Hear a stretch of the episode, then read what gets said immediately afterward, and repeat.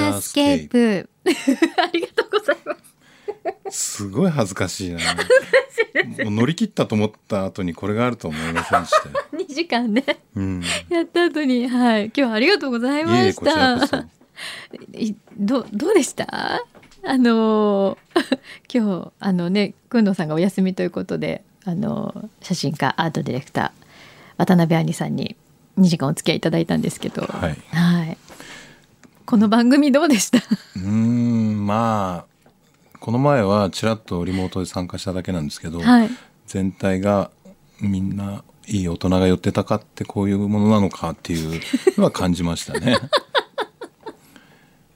だってあの子供とかってはい。大人ってすごい真面目に仕事してると思ってるでしょ、はい、でもこれも仕事ですからね。そうですよね、うん中にはいろんな人がいるなっていう。いろんな人がいるんですよ。いろんな仕事があるんですよ,、ですよね。いろんな仕事の仕方がある、うん今井口君も首をひねりながら帰ってることだろうと思いますけど。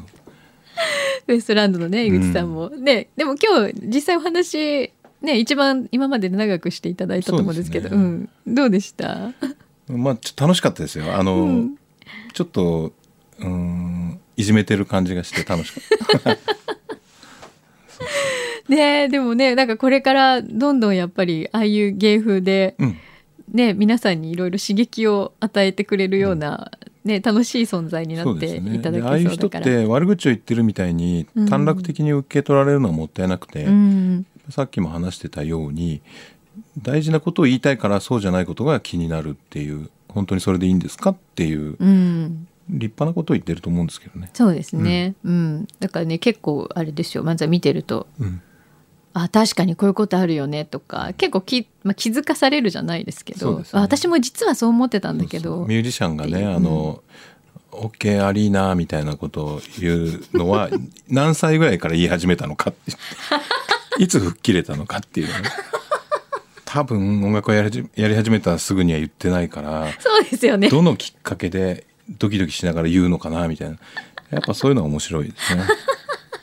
確かに。スタンドアリーナはいつからかって話ですよね結構そこ気になりますよね。確かに気になります。そうあのねあの渡辺杏里さんは前リモートで出ていただいた時には、ロバート・ツルパゲとの対話っていうねあの、千住出版から出ている5本のお話を中心に伺って、いや本当にだから今日もそうなんですけどやっぱりこういろんなことに対してこれって本当にいいのかなとか本当はどうなのとかみんなそういうふうに言ってるけど自分にとってはどうなのとか、っていうのをなんかやっぱりいろいろ考えていった方が自分の人生がうんより楽しいというか良くなるんじゃないかなっていう。ちょっとねなんかやっぱみんなビクビクしすぎだと思うんですよね。怒られないようにとか。でやっぱり若い人の話を聞いてても普通そうじゃないよねっていうのをよく言う人がいてああっていうことは普通を基準に生きてるんだと思って、ーうん。でそれよりは僕はみんなと違うけどこういうことやりたいんですよね。って言った方がやっぱり楽しいし、うん。その人本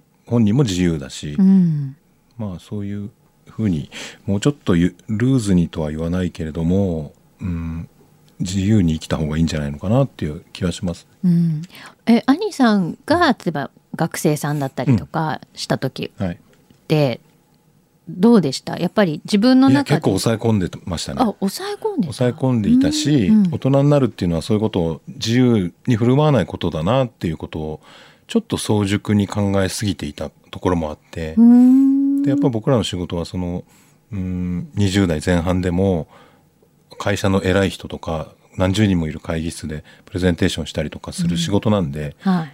まあ舐められないようにいつもスーツを着ていたりとかそういうことを心がけてたからできるだけ社会的に振る舞おうとしてたんですよね。でもそれって、まあ、他にたくさんやる人いるよなと思ってで自分が好きなことを自由にやるにはどうしたらいいかなっていうのを考え出したっていう経緯なんですけど、うーんなるほどね。あれですね。じゃあ今のその若い人には、うん。もう若いうちからやっぱりちょっと自分は違うかもしれないけど、うん自分にとってはこれが大事なんだよねっていうう。ん、それを言ってもいいうん社会にもうちょっとなってほしいですね。うんそうですよね。そのためにもきっとねこの5本はもしかしたらそのこう一助になるんじゃないかなってそうですね。ねうんいろんな世代の人に読んでいただけますよねきっとね。そうですね。ねうんと思いますよ。そうでなんかあのあそうそうあのね兄さんに質問も来てて、はいえっ、とメルコさんなんですけど、うんえーこれそうなの？渡辺兄さんはいつも睡眠時間は2時間程度なんですか ?SNS で12時間かっこ普段の6倍寝たと書かれていました。え？本当ですか？睡眠時間短い。なんかねあんまり寝なくて平気なタイプなんです。羨ましい。なんでなんですかね？あれ体質なのかな？完全に体質いますよ。よね。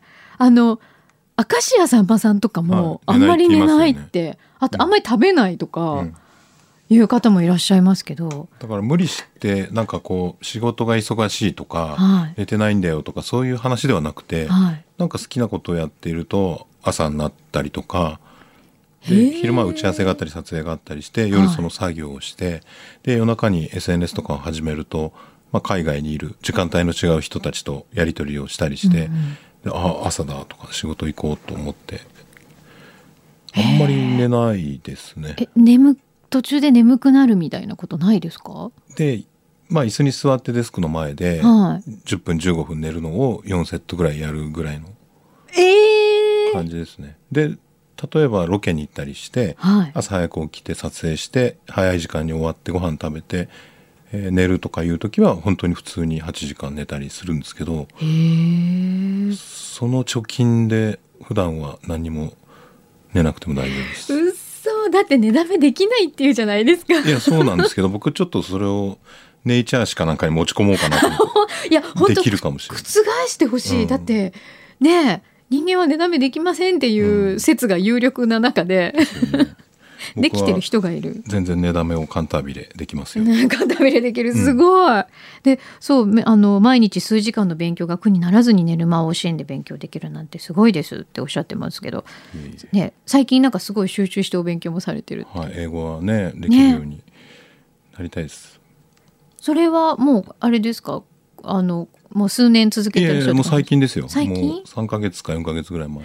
へえで面白いのがやっぱりそれで、もう英語全体の構造が昔から聞き取るうんなんていうのかな耳が変わってきたような気が最近してるんではい。あなんか勉強して少しでも成果が出るといくつになっても楽しいもんだなと思いながらやってます。あーそうですよね、なんかあの私もうん。今韓国語勉強してるんですよ、あー楽しくて。でなんか大人になよくうん語学って子供の頃からの方が耳がちゃんと育つよとかっていう説ももちろん、まあありますよね。うんはい。ありますけど、うん。でも大人になってから、うん。あの英語もそうですけど今までこう植え付けられてきた、うん。いわゆる英語のイメージだったり、はいはいはい。自分の中での勉強のうん。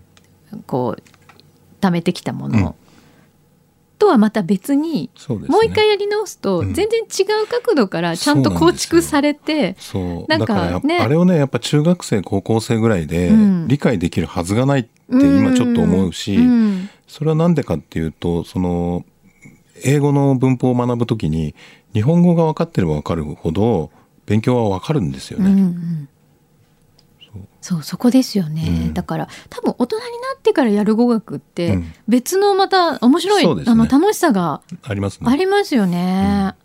もう恥ずかしいですけどね。これ昔間違えて言ってたとか気づくとすごい恥ずかしいんですけど。でもその恥ずかしさをねい一番乗り越えなきゃいけないところが語学の難しいところ、うん。ね。で韓国に住んでる韓国の女性が、はいものすごいもう日本人だと思うような発音をする人が英語を解説している YouTube あるんですよ。へえ。それすごい面白くて。あでもそれってすごく理にかなってるっていうか、そうなんですよねねあの一つの語学が理解できて二つ目が理解できて、また三つ目ってなるとそうそう。共通点だったり違う点だったりってす。すごい明確に、わ自分の中で整理ができますそうよね。なんですね。なんか学ぶシステムが分かってくるというか、うん。もう闇雲に、えー単語をこうずっと覚えてても何もならないんですけどうね。ん、だからあの受験生とか本当に大変だろうなと思います、ね。だって絶対これ普段使わないよねっていう単語いっぱい覚えなきゃいけないわけじゃないですか。そう 大人になってからだと自分に必要なものから。覚えていけばいいやっていうのがあるからね。それが使えるようになった時の楽しみがまたうん。違いますよね、実感としてね。すね。あとやっぱり目的があると。うん、でむ例えば、えー、と外国の人と英語を喋る人と話して、うんこれが通じたっていうのはもうずっと覚えてるけど、うん。本で読んでもねいろんな表現学んだけど使わないとやっぱり身にならない感じはありますよね。うん。そうですね。えじゃあ兄さんはその英語うん。を今身につけて、うん。どんなところで一番活用まあ、したいなっていう、仕事が一番多いですけどヨーロッパで仕事をする時も、言語はほぼ英語に仕事は統一されてるんで、はい。どの国ので一つの現場にやっぱりアメリカ人いたりイタリア人ドイツ人いたりするっていうのが当然なんでヨーロッパだと、まうん。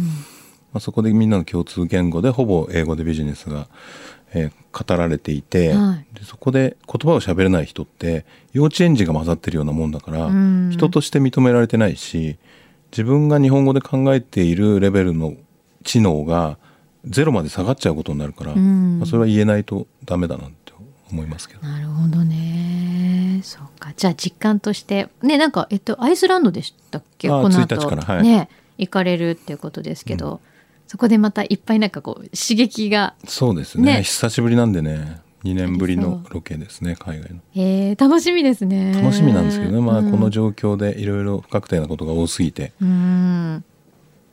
ねえ。まあでもねえまたそうやっていろんなところにうん。撮影に行ったりとか、まあ旅は楽しいです。ねできるようになるといいですよね、一日も早くね。もう自分のねフェイスブックに載せる写真がもう今渋谷だけなんですよ渋谷渋谷からギリギリ西麻布ぐらいの 狭い範囲を動いてるんで。まあでもなんかその辺の切り取りも、うん。やっぱり後になってからきっと見返したりすると、そうですねそういう時期がね。うんうん。時期あったなってね。でもやっぱり単純にね雄大な風景でうん。綺麗なオーロラとかがね、うん。人に見せられればそっちの方が見てる人も楽しいんで。そうですね。へえじゃあちょっとあの素敵なね瞬間をたくさんまたアイスランドで。そうですね。うん。兄さんが出会ってきてくださって、はい。見せていただけるの。そうですね。ん、楽しみにしてます。はいありがとうございます。はい。ね、今日もずっとカメラ片手に持ってらっしゃって、カメラって何台ぐらい持ってるんですか？すごい素人な質問ですけど。そんないですね。あの入れ替えちゃうんで。あそうなんですね。うん。10, 10代か15代ぐらい。用途に合わせて。じゃあいつもこうなんとなく今持ち歩いてるっていうのははい。今こうお手に取ってらっしゃる。まあ便利なカメラなんで。へえあの工藤さんとかライカ好きですけど。そうですね。ううん。ん。ライカはやっぱまあ趣味性が高くて仕事にはあまり向いてないんですけど、うんうん。まああれをすごい楽しみに使っている人もいて撮るためのモチベーションを上げるっていうことでは僕も時々使いますけど持ってはいる。うんあそうなんですね。はい。ねあのまあちょっと今回は工藤さんがお休みで来ていただいたんですけど、はいまたカメラの話とかもきっと工藤さんもねね。したいなって多分思ってると思うんで、まあ代打で呼ばれるとね工藤さんいない時にしか僕は来ない すれ違っちゃうんでそうです。工藤さんがあのいる時にもまたよかったら、ぜひ、はい、はい。来ていただければ。嫌がられるかもしれない。なんでです。かそんなことないです。私たち楽しみにしてます。ので、ははいい、また来てください、はい、今日はどうもありがとうございました。ね。あじゃあ最後にちょっと改めて、えー、兄さんが書かれているロバート・ツルパゲとの対話。これはもう本当に私も、えーいろんなページを何度も読み返してみたご本なんですけど。なんて言ったらいいんだろうな。これ。まあ哲学の本って言っていいんですかねまあ何とでもっていう感じですよ。ただ本屋さんは困るらしいですけどね。どこのコーナーに置くかっていううん、のは、これどこに置いてあることが多いんでしょうね。なんでしょうね。なんでしょうね。うん、いや困りますって言われたこと。